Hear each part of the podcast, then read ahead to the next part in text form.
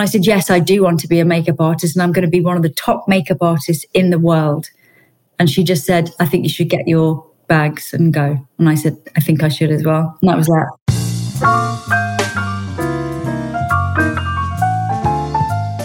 Hello, and welcome back to Beautiful Lives, the podcast in which I, Madeleine Spencer, invite a guest to join me to talk about their life and to explore the relationship they've had with their parents along the way.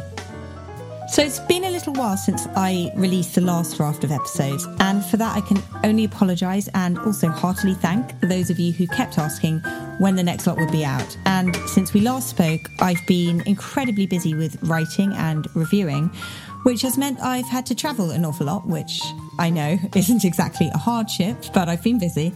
And I've also been thinking about the podcast quite a lot. So I'm really, really pleased to be releasing these new episodes.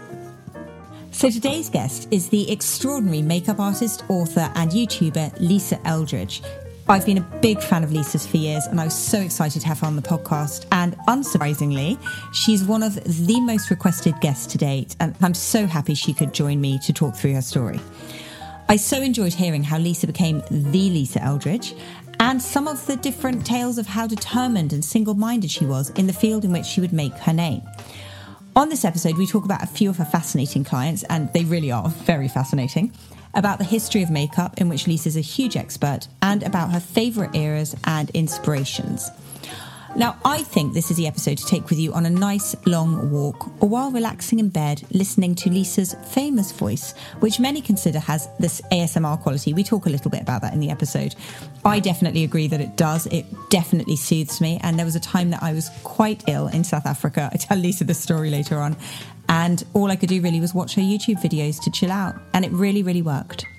I'm really pleased that this episode is powered by the modern British skincare brand Amly. So I went to Sussex to learn more about the products recently, and I was blown away by how much thought and passion had gone into them. So I'll be back at the end of the episode to talk a little bit about my favourites. But until then, here's Lisa Eldridge.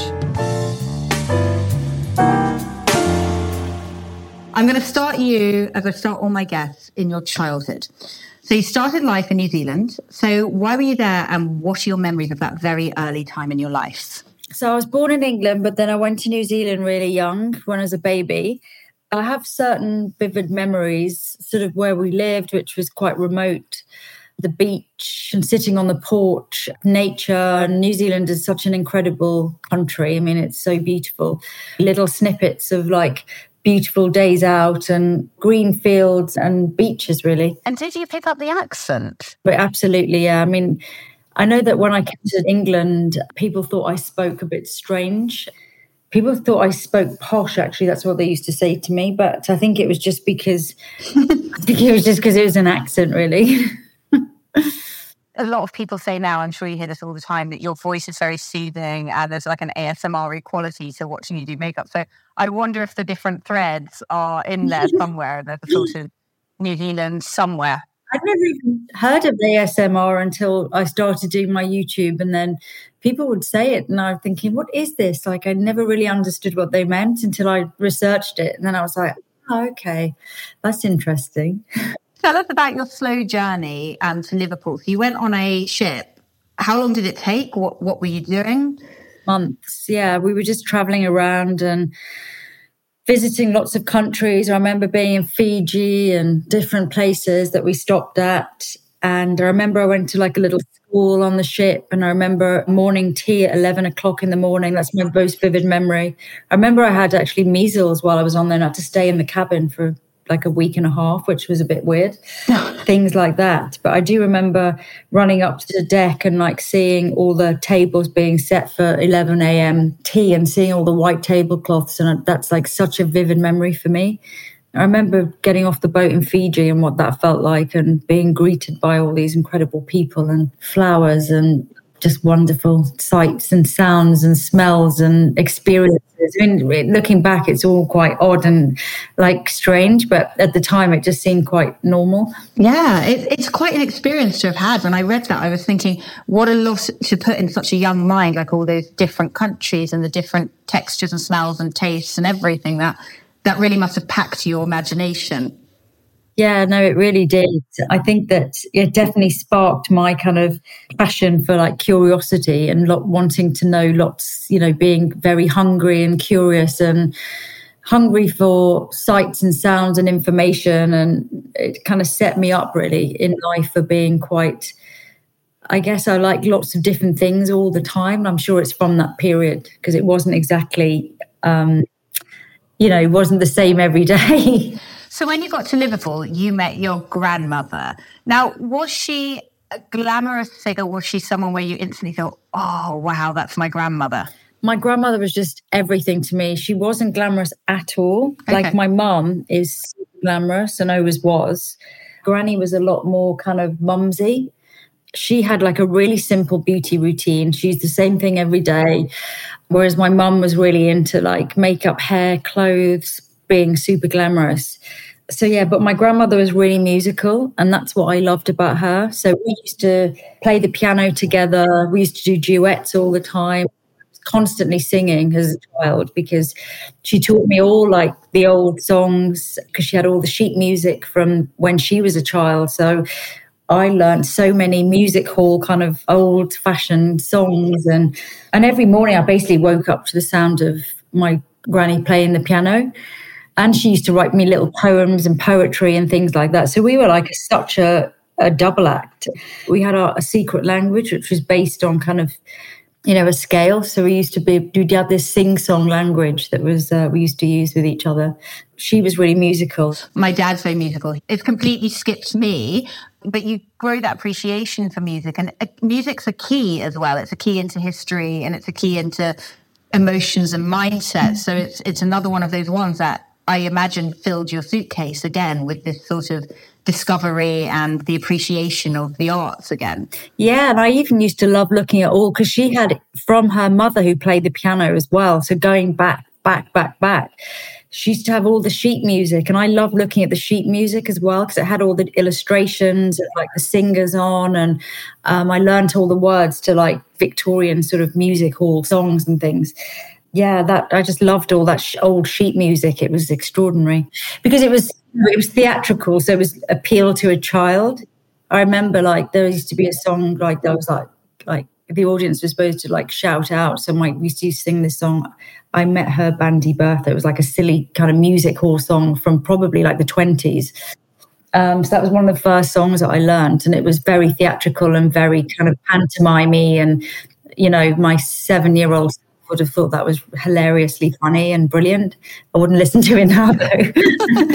so, your interest in makeup was um, sparked when you found your mum's teenage stash in her old bedroom. So, what was it about that makeup in particular? If your mum was a glamorous woman who was dressing up, why is it that that stash really sparked your interest and held you captivated? I think because it was probably the era, like the, the kind of makeup that she had in that box the makeup that she was wearing at that time was seemed like quite new and a little bit more basic like mundane whereas the makeup that she had in that box was a lot more 60s and kind of you know mary quant and lots of this coaty stuff. And it was probably just more out there really you know more the colors were brighter the textures were kind of gloopy and like incredible the packaging i think was probably quite childlike so probably appealed to me a bit more than what she was using at the time which is probably a lot more sophisticated by then because I was obsessed with color anyway. Now I look back, I think, God, you know, I was so into color. And I used to, with crayons, you know, like the yellow red and the red yellow and the orangey yellow and the yellowy orange. I mean, I was obsessed with all of that. And so when I found this box that kind of had crayons in it, I mean, makeup crayons, it had little pots of like colors that I was like so into. Anything like that, I just thought was like an extension to my crayon kit, really. And I like drawing and, and I was drawing faces and things. So I just started using that to draw with. You know, this box, it was like a cardboardy box. It had the drawers in, it was just full of makeup. And everything in there, I was like obsessed with. So I used to get it out all the time, play with it, put it back in there. I used to have a thing where I'd used to put like little circles of the colors because they were so sort of oily. And then I used to put a little drop of water on them and they would settle as like jewels. so yeah, so I just loved the colors. The colors were just different to my Crayola, but it was sort of similar and the waxy textures, the gloopy textures, the you know the pearl, all of that was just like a dream come true. It was like the best paint box I'd ever seen in my entire life at that point. And then you were given a gift of a book on stage makeup. So that made you sort of put two and two together. Well, I used to say that I loved this makeup, my mum's old makeup. So I think maybe I don't know if my mum had kind of said to people, "Oh, Lisa likes like playing with old makeup," which is you know random. And then I used to say, "Oh, I like drawing. When I grow up, I think I'll be a, an artist." And then somebody said to me, "Oh, if you're an artist, you can't ever make any money." But you can be a commercial artist. I didn't even know what that meant. Yeah, when I was 13, I got this book um, on stage makeup um, I was going to say it's probably next to my bed still. Yes, I think it is. And it was fascinating because it was everything that I loved. It had one actor and he made himself up all, as all these different characters. And he had probably like five grease paint sticks and a couple of other bits and pieces. And then he would make himself into all these incredible Shakespearean characters. He would make himself look older, look younger, look. And I just thought, wow, that's everything that I like. It's faces. I loved faces. I love that. And it's makeup, drawing, sticks of color. I love those. And that was it. I didn't have any other ideas. I just had that. So I just thought that's what I'm going to do. And I'll have to just try and do it.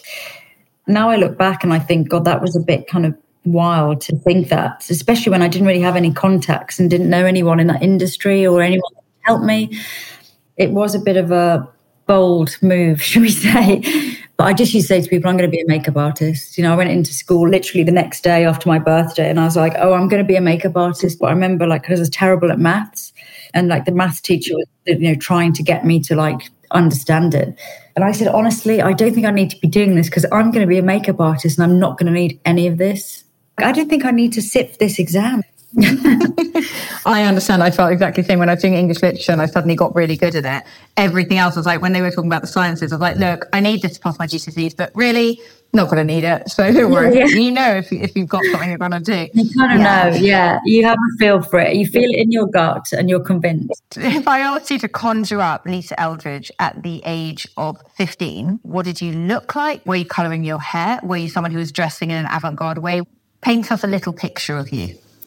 Um, 15, yeah, probably just kind of makeup. I didn't used to wear makeup, which is like I loved makeup. I used to put it on for entertainment and I used to put it on on my mum's like really expensive makeup and I used to do like silent movie star looks on myself when I got home from school. But I used to wash it all off. I would never have gone out like that with that kind of makeup on. Hair wise, definitely kind of trying like different hairstyles never really dyed my hair, but yeah, my, my mom was like, didn't like me, like, wouldn't have let me dye my hair, to be honest.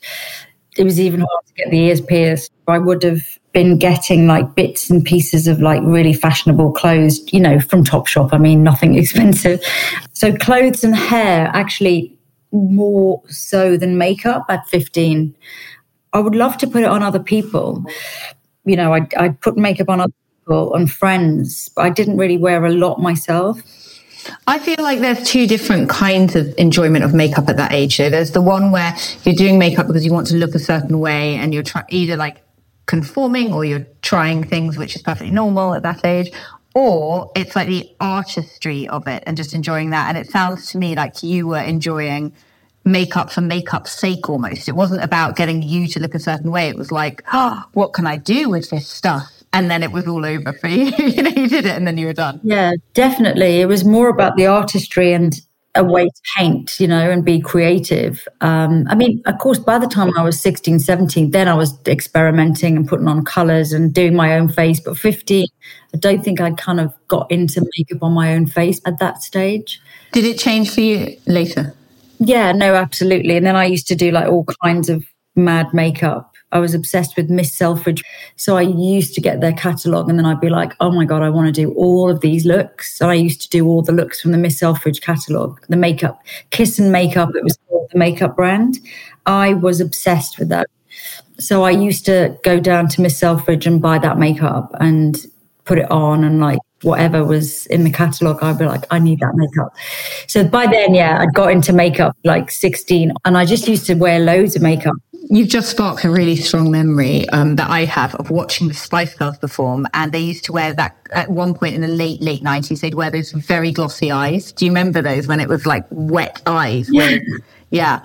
And I tried to do it with lip gloss. Thank God it wasn't oh a proper burning lip gloss. But I just remember having like glue coming into my eyes and because it's those they're very strong looks those pop star looks and the myself like it, their looks they're not like just pretty makeup and then trying those when you're that age is quite experimental yeah i think like you said just looking at like you know on top of the pops or on television and i i guess i'd been quite into old movies at one point as well so when i was younger so i was really into like I love the idea of like 1920s makeup and 60s makeup and 50s makeup. I liked already kind of vintagey type things already by then, vintagey clothes and things.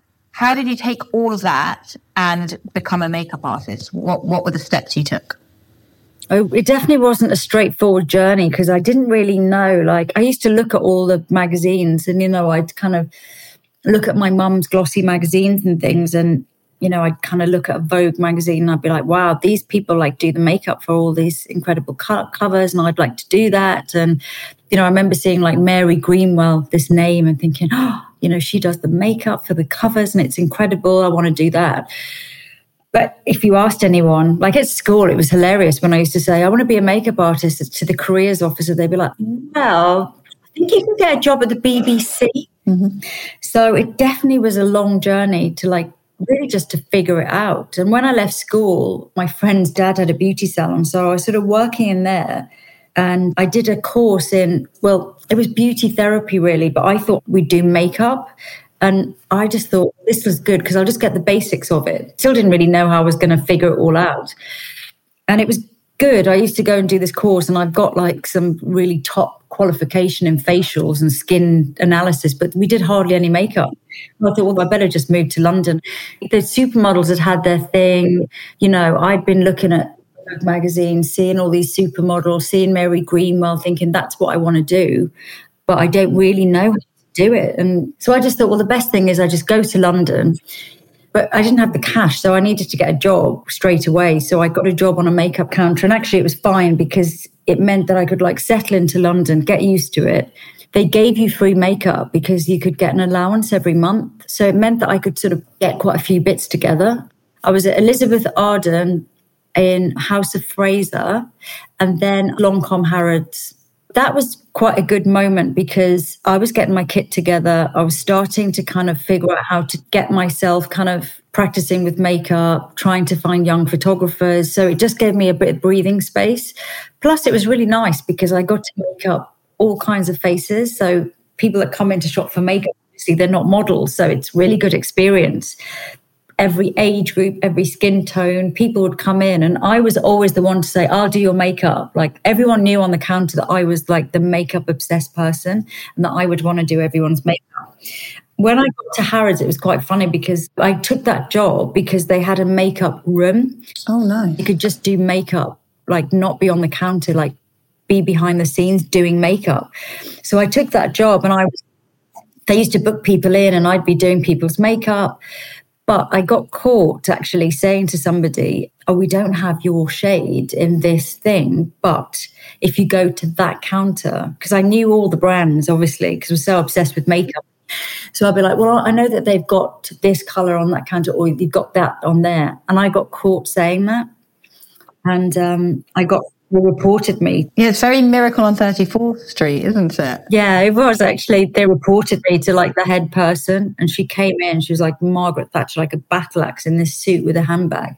And she came in and she said, I need to have a word with you. And I was like, oh God. She said, You've been um, sending people to like other counters.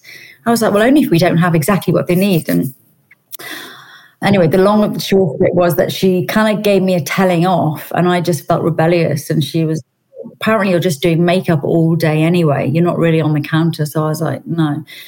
Basically, someone on the counter must have snitched and said, "Oh, you you you actually want to be a makeup artist." She said, "Well, is that what you want to do? Like, you don't really want to work on the counter?" And I said, Yes, I do want to be a makeup artist and I'm going to be one of the top makeup artists in the world. And she just said, I think you should get your bags and go. And I said, I think I should as well. So, yeah, so that was the end of that quite abruptly. But by then I was like, I need to, you know, crack on with makeup anyway. Mm-hmm. So, how did you get your first big break? The first big break, I just had to kind of knock on doors. I was going into like all the model agencies, like Models One and Storm, and I would give them my card and say, Look, I'm testing at the moment. And they would say, Oh, great. So, if they had some young makeup artists that were going to, you know, work with young photographers that wanted to get their portfolio together. So I was testing, like every weekend, I was testing basically. So on a Sunday morning, I'd be in the Isle of Dogs at 6 a.m., you know, doing a test. And then sometimes it worked and you had to pay for the print. So that was the problem. It was quite expensive to test. Like you couldn't do it digitally like you would now. You'd have to like choose the pictures that you liked and then get them printed and put into your physical portfolio. So I got another job on a reception at um, an architect's office. but that was a really nice thing to do because while I was in there, I always used to like see who was around and I saw this little buzzy place. It was in Mayfair, right opposite my the office that I used to work in. So I was like, mm, that looks interesting. So I knocked on the door and I said, what goes on here? And he's like, oh, it's um, Terence Donovan's studio, the photographer's studio. And I was like, oh, I thought it was a photographer's studio. I said, well, this is my card. I said, I work over the road, but I'm a makeup artist. And if you're ever testing, and he said, well, I'm Terence's assistant and I am testing. So I started doing some tests with him. And then by then, the model agencies kind of knew I was good. So they would bring me up. So I had to keep taking days off sick in this architect's office. So they cottoned on.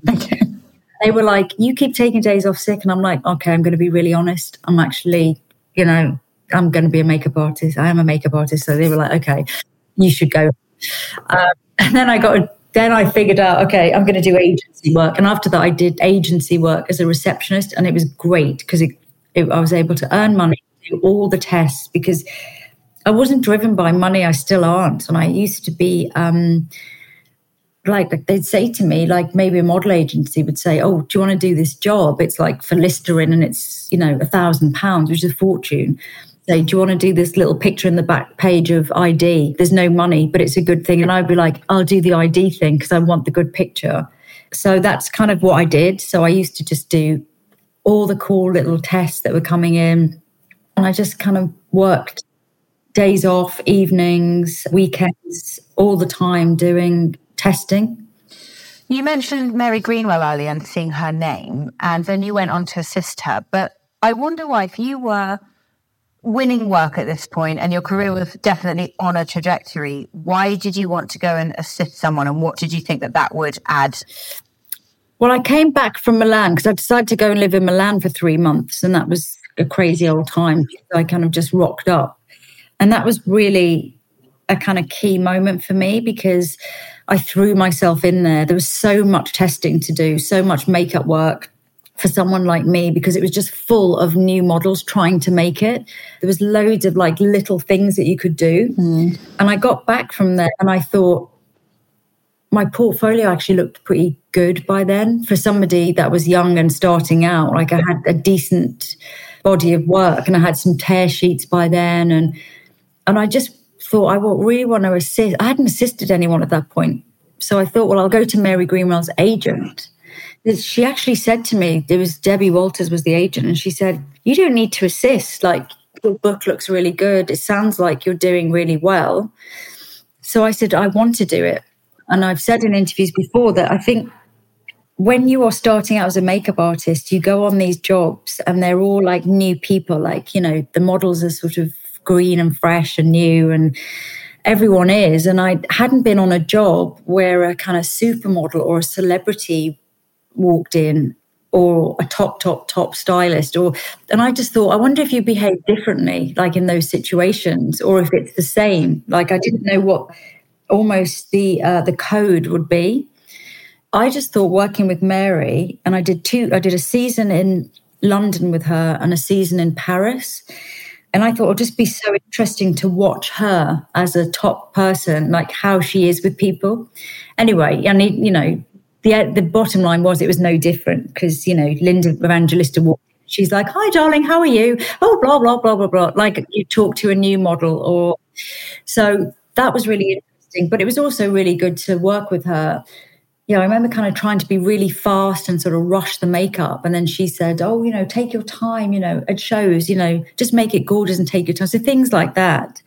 And I remember Charlotte Tilbury and we were kind of friends and, you know, working with Mary. And then I did a season with Linda Cantello, who was a really, really big is a really big makeup artist and was just so creative. She was my favorite makeup artist for like editorial and shows and things like that. So I, I did a season or two with her in Paris. And um, I remember like doing the makeup, that was the look, but I sort of pimped it slightly and added something different. And she came over to me and I was like, no. And she said, You're really good. You've actually made that better and you're she said you are you're really good and her agency took me on which was atlantis after i'd done that season with with mary um, i heard amongst the grapevine that they wanted to take me on to get with that agency at that time was quite a big deal because they only had guido sam mary diane kendal laurie starrett was a really big maker so i was like the baby kind of starting out that joined that agency really with not a lot. So that was kind of when it took off. Out of sheer curiosity, do you remember what the look was that you pimped up and what you did to it? I can't remember, but I think it was like it was definitely backstage at a show, and I think I added like metallic or something because I can remember it wasn't like you're supposed to follow what they do, and I did slightly change it. And she said, "Oh, you've put metallic in, in uh, on the eyelid, haven't you?" And I said, "Yeah, sorry, I can take it off." And she went, "No, it looks really good." And she went, "You're really, really good." Amazing to have like one of your heroes say that to you though as well. That's like. I know to have Linda Cantello say that to you was like, oh my god! I'm like, yeah, yeah, sweating here, cold sweat. um, in your career, you've worn so many different hats as an artist. You do editorial, red carpet, product development, backstage, YouTube educator, and those are only the five that first came to mind. Can you talk us through just a little bit the different disciplines and how each requires like a different skill or focus? Because I think to people who are listening who aren't well versed in makeup um, wouldn't realize that those are actually quite different mediums. I want to say. Oh yeah, I mean, all of those things are completely different. Um, Boreal makeup is very different from, say, red carpet makeup. It's a completely different discipline. It's a different mindset. It's a different everything. And, you know, now I've been working on movies quite a lot the last few years, working with Tim Burton. You know, I did Dumbo with him. I actually did the look for Wednesday, the character. That kind of stuff also requires a completely different discipline. And when you get into being a creative director of a brand, that's a whole different group of skills. So something like that you to be able to go up on stage and speak to a big audience and deliver big PR days and interviews and talk. And then the YouTube thing is very different again because it's a whole different set of skills from everything else. So, yeah, they're kind of all completely different. I was going to say the common thread is that you love the makeup and you have passion for it. And it's sort of handy that you're really eloquent and um, able to translate that because it means that you can work in all those spheres without finding it difficult. I think for some people, one thing is their thing. Mm, yeah, and I get that. I, I say that to young makeup artists now. They're like, oh, I love makeup and, you know, I'm really into it. And I, but I don't want to go on YouTube and I don't want to be like doing my own makeup on Instagram. I'm like, don't. If you don't enjoy it, there's definitely still a place for really strong editorial makeup artists, you know, and people with ideas that don't necessarily have to do that because I feel almost everyone's forced to be like putting themselves out there now, and it's not what everyone wants to do. And I understand that, and I, I, I sympathise with that actually for young artists. Yeah. With you, there's also sort of this huge other thing, which is the makeup history. You love makeup history. You've written a book about it. You've made a program called Makeup a Glamorous History at the BBC. You collect items. At hearing your backstory, that makes complete sense. But I have three quite specific questions that I want to ask you about this.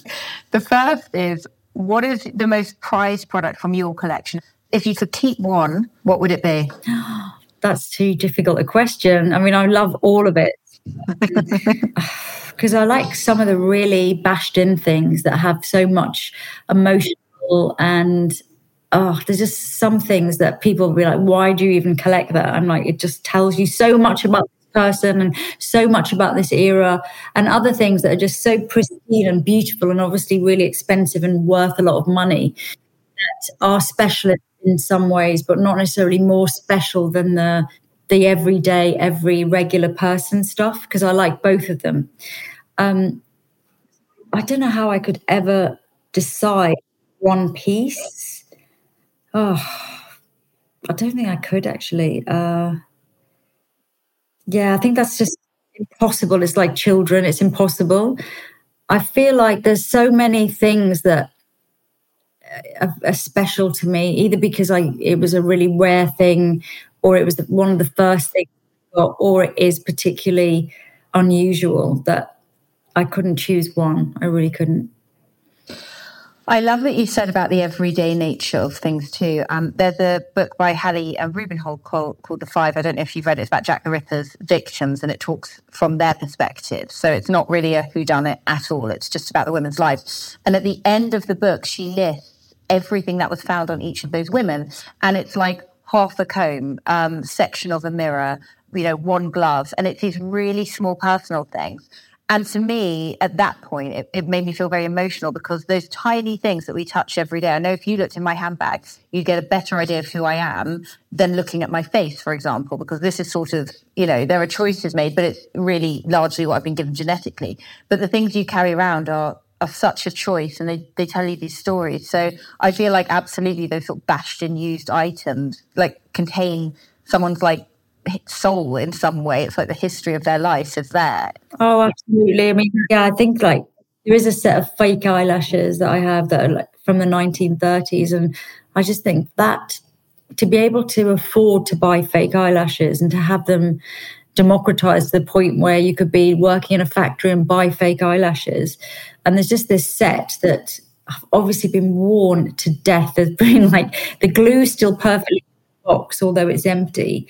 And then the lashes have been taken off. And I just think this this represented like something so special. This was like a fantasy world of, you know, leaving whatever job they had. I don't know who they were or what they did, but I imagine, you know, somebody kind of going out and putting on their fake eyelashes and they become this movie star and this attitude and this and it's just like they are just they feel like they've got this energy. When I touch them, I'm like, wow, these were so special to someone. This is gold. It's such a lovely thing. So it must have felt so exciting and so, you know, incredible to own something like that. Mm-hmm. Right, my next question. Which era most intrigues you for the makeup? Probably the interwar years. So I would say 20s and 30s just because of what's happening, the fact that makeup is becoming a thing, it's the beginning of makeup. And I often, I feel like such a, a, huge sea change in attitudes towards makeup and availability of makeup. A little bit like what happened between 2010 and 2020 when YouTube started and makeup became, it had this massive renaissance and people were being taught how to be a makeup artist, which is essentially what happened. And I feel like that's a kind of another big sea change, which was fascinating. And, you know, I'm lucky enough to be able to have lived through that and been part of it. But that first moment in the 20s and 30s of regular girls being able to go down to Woolworths and buy a lipstick for 10p or a dime. Just looking at the headlines, there's an amazing headline in the Times of like, these girls are going to bring down our country. They have to be stopped, you know, the flappers, because they're walking around with their slashed red mouths. And sometimes when I walk around, I imagine like in an era of no one wearing any makeup and clothes not being particularly colourful. And you imagine seeing someone walk around the corner with a short bob hairstyle and red lips. What would it be the equivalent of today? I mean, I don't even think there is an equivalent of anyone that extreme today. You could say somebody that was tattooed head to toe, but that's kind of now done. But that was even more extreme then. To have bobbed hair and red lips was so out there. It was so punk. It was so kind of like anti establishment. Yeah. All of that stuff. That is so fascinating to me that period particularly is um and I love all the items. Everything is tiny. It's still playing into a misogynistic idea that women should be dainty and every, so everything's small and all the advertising's about daintiness. But at the end of the day, it's it might be a small item, mm-hmm. but when you open it, it's bright red, and that would have been a shocking, shocking sight. Shocking. Yeah, it's so interesting how when you look back in history, these looks affected people so much. I'm a um major Elvis fan and like all the stuff to do with his image in the 50s and the way people were mm. talking mm. about him and saying that he was you know going to bring down society because he was suggestively waggling his hips. I mean there's no i don't think we can imagine now for a 50 you know seeing him. I mean i don't think he looks the same i think he still comes across as quite sexy i want to say. But even so yeah. but even so, and like the, the greasy hair and all of that, and people were so disturbed by it. And I just think we don't we don't have an equivalent of that because now it's like we recycle looks uh, and tweak them. But I feel like there isn't there isn't a new version of that because sort of now with our appearances, almost everything's been done. So that I don't know how you would shock now, really, in the same way. Yeah, no, the next is, is, is a good few years off when there will be something so out there. But in this period, we've done everything, we've seen everything, it's recycled. Even in the last seven years, there hasn't been any big breakthroughs in technology and makeup, particularly. So it's, it's interesting to imagine that kind of shock factor, you know? so if you could go back in time and make up three people from history, let's say three people who aren't alive anymore. So, you know, let's go back a while. Who would they be? Ah, oh, gosh. I think Theda Bara. I'd love to talk to her. I'm fascinated by her. I would love to get her take on it all. I mean, I've read books about her and things, but I would just love to meet her in person. I'd love to do her makeup for a film back then, you know, to do the kohl eyes, to do all of that stuff. So she would be one. Mm-hmm.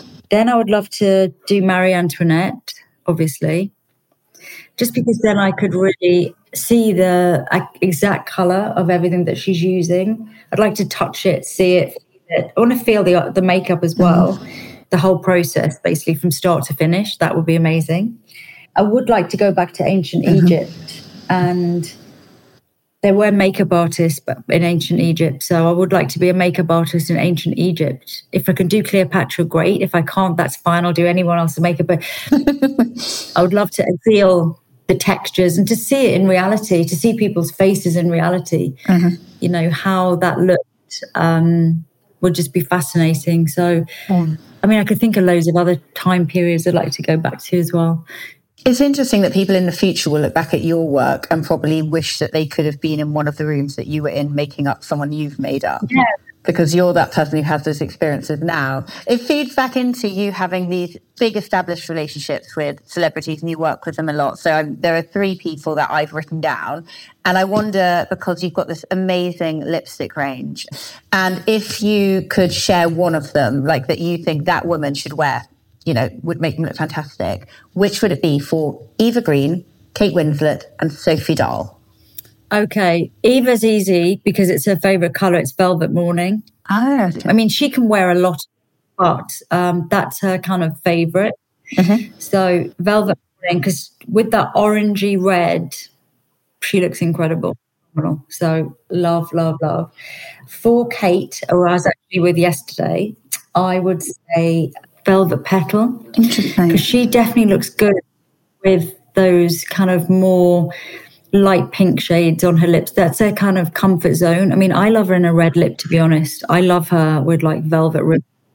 Um, and occasionally we do a red lip, but she's more at home with a more natural coloured lip. So I'd say velvet petal.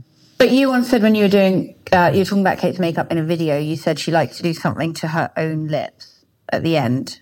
Oh yeah, no, she has um, a line shape she likes. So it's the lower lip that she um, she likes a particular shape at the outer edges of the lip.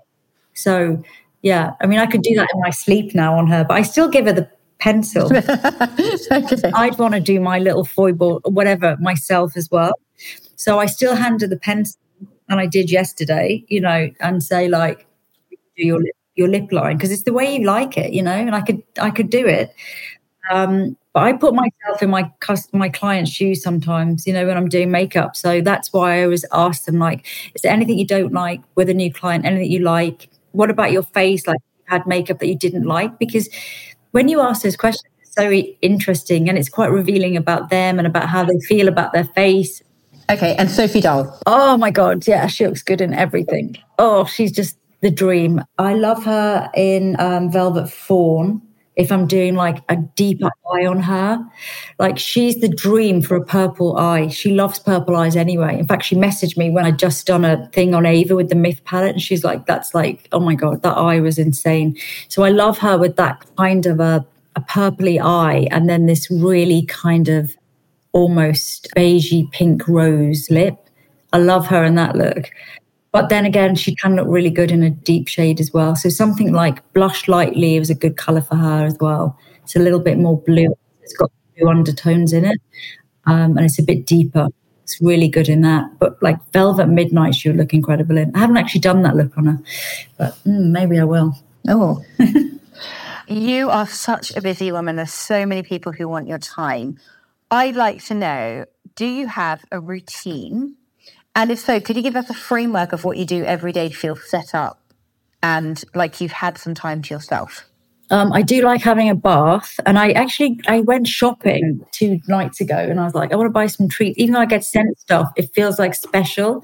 And I bought some like really amazing bath salts. And so last night, because it's been crazy recently, I had a lovely bath in this stuff that smelled incredible. That's what I like doing. I like going in the bath. I get all my good ideas in the bath as well. So I love to kind of just listen to music, get into the bath, um, put face mask on while I'm in there. That's like the dream for me. Things just get overwhelming. float for like half an hour. Interesting. And is there anything else? Like, are you someone who's quite routine about like food, exercise, anything like that? Oh, I try to be like I have my good phases and my not so good phases. When I'm in survival mode and it's just so busy, I just have to say to myself, "Doesn't don't worry about it." Like I'll be eating not great. When I'm being good, then I'm really good on my supplements, on what I eat. I go to the gym really regularly. I mean, that's quite a new thing for me. It's only been a year and a half, but I've been going to the gym the last three months. I've only gone twice a week or once a week, but now I want to get back into it. Um, and I really like I really like doing that. And I do Pilates, and when I'm on it, I'm I'm very very good. And in general, I eat pretty healthy. I mean, I haven't I've I've, I've always eaten really healthy, but if I'm if I fall off the wagon in, in terms of sugar and stuff, I don't beat myself up about it. Are you the person who cooks in your household? Because you've got two children as well, and I know they're more grown ups now. But were you someone who would sort of go home and cook? Yeah, I used to cook a lot. I mean, I don't actually at the moment, but I used to cook and I really enjoyed cooking. I feel like it is a bit like doing um, creating products because I always say that when I'm creating products, that's like cooking. So I guess the reverse is true in that, you know, adding and putting that little bit of metallic paint on the eye could be just putting in a, a herb that wasn't really in the recipe book. So I like things like that. And I used to love making uh, decorative cakes for birthdays and things like that because that feels almost like doing face paint. So yeah, I do really like cooking. Right. Before I ask you the questions I ask all my guests, I've got a couple of producty questions to ask you. So, if you were doing your own makeup for a very early start, what would you reach for? What's non-negotiable for you? Concealer or something just to even up the redness around my mouth and chin. My face is the skin's a lot redder than like my body and particularly in certain areas. So I will just put a little bit of foundation, even just here, like I'll do it in the taxi on the way to a job. And if I just even up this area, then I can cope with the whole day. But if this is bright red, it just upsets me. I use a foundation that's a touch more golden than my face, but it makes my face and neck kind of join together. So if I get rid of this, and then once I've done that, if I've got a bit more time, I, am happy to stop there. And if I've got a bit more time, I'll curl my eyelashes, put a little bit of uh, mascara on, and some blush. That's the dream sort of face for me. Mm-hmm. And if I were one of your old friends and I phoned you up now and said, Lisa, like, I'm going to London tomorrow, I'm going to go shopping, just what do I need to buy? Tell me a few products you love. What would they be? Oh my God, I'd say, what do you need? Because like you don't want to just be buying stuff for no reason. I'd say, what are you in the mood for? What do you need? My friends do this all the time, by the way, and ask me to do makeup and give them makeup lessons. So I'd ask them what they've got in the makeup bag. And I'd be like, okay, that needs updating. Oh, that could do with a better version of that. Or we did a makeup thing on my YouTube channel a couple of weeks ago with a subscriber. Um, she brought me her makeup bag and she had an orangey blush in there bright orange bronzer. Her boyfriend had bought it for her, but um, it really didn't suit her. So I'm like, you just need to get rid of this. I'm sorry. I know it's expensive, but it honestly doesn't suit you, the color. And then there was a lip liner that didn't suit her, the wrong color. And there was some fake eyelashes in there that really didn't suit her face shape, eye shape. So I guess it's hard to say what people need. It's like when people say, What's the five minute makeup? I'm like, There isn't one. Everyone's got a different area of their face they need to spend the five minutes on. So, sorry, I haven't answered the question. Basically, I'm saying, look in your makeup bag. What's not working? What feels like it needs updating? What would make you happy? Um, and what would bring you joy?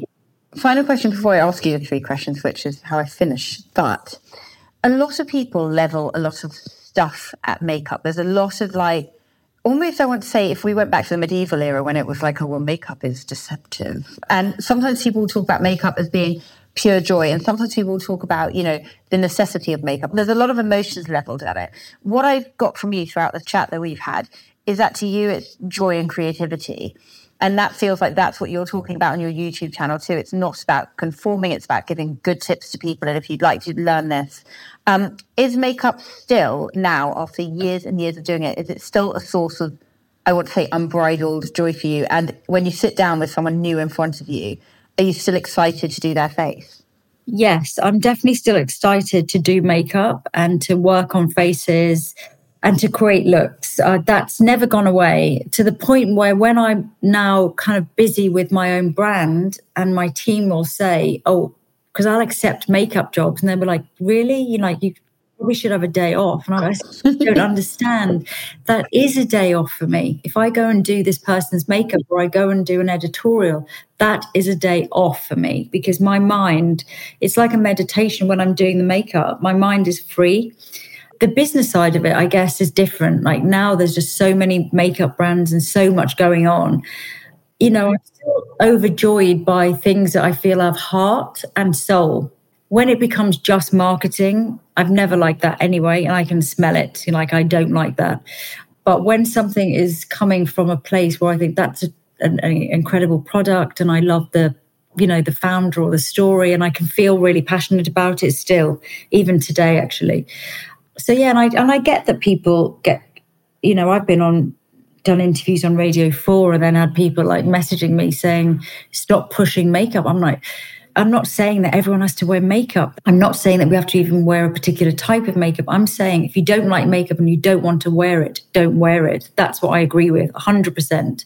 I'm not pushing makeup onto anyone. But what I am saying is that men, women, anyone should be allowed to wear makeup if they want to wear it and if they enjoy it and if they enjoy the primeval creativity of just painting your face, which is something that I believe is just in us, not all of us, because some people don't want to do it. So I really feel like the worst thing that can happen to makeup is that it gets marketed in a way that you are made to believe you need it and you ha- you can't live without it or that it's marketing in a way that is uh, making out that you're not going to be good enough without this particular product or do you know what I mean? I just don't like yeah. that side yeah. of it. And I never have liked that side of it. You know, I've spoken a lot about negative advertising and things, and I don't enjoy that, which is why I don't actually have a marketing person in my company because I don't really want.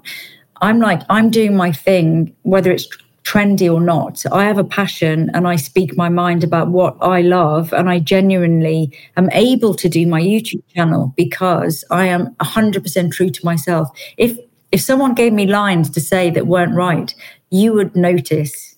I couldn't do it. So as long as I'm doing that, and if somebody wants to join in with me and be passionate about that or likes what I'm doing, that's great. But nobody needs to. Nobody, I'm not asking anyone, I'm not forcing anyone to do it. Um, So I kind of feel like that. And then, because uh, I remember like some feminists got really upset with me years ago when I did used to do Kim Kardashian's makeup when she used to be in London. And I used to do her makeup whenever she was here. And they'd be like, well, how can you do like her makeup? Because it's all about like pushing products. And I'm like, no, it isn't. Nobody's asking you to copy her makeup. She's not asking you. She's got her style. She's into that. She's really passionate. She likes makeup. And that's her style. And she knew I didn't watch Keeping Up with the Kardashians. It doesn't matter. I don't have to be. She loves makeup. I loved makeup. She had a style of makeup. I've got a style of makeup. And actually, it was joyful and lovely.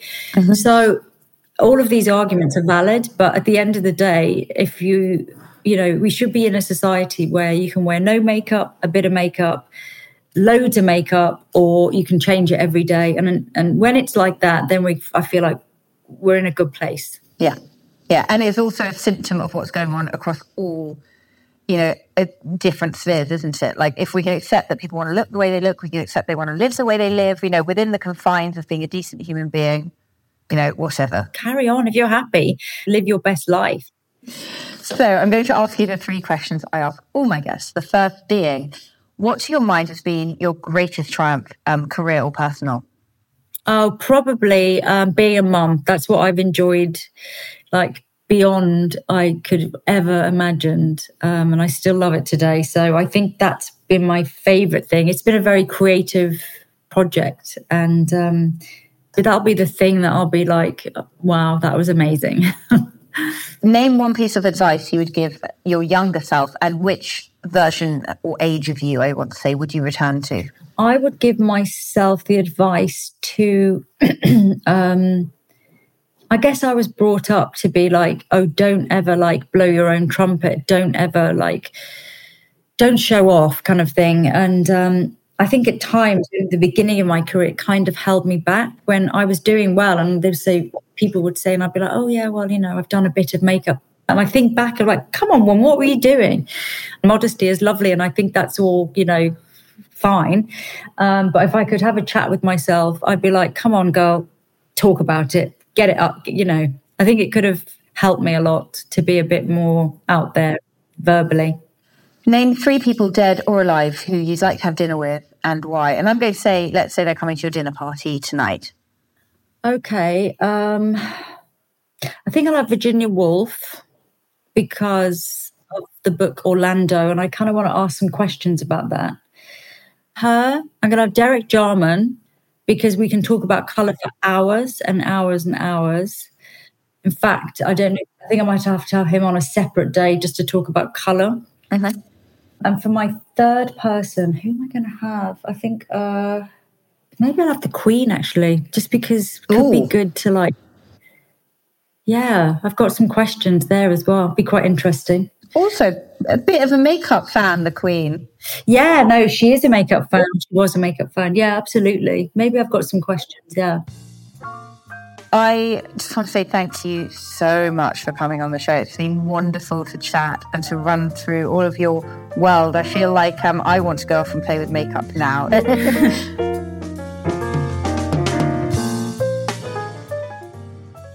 So that was Lisa Eldridge. What an absolute treat to sit down and have a chat with her. I just loved that, and I hope you enjoyed it even half as much as I did.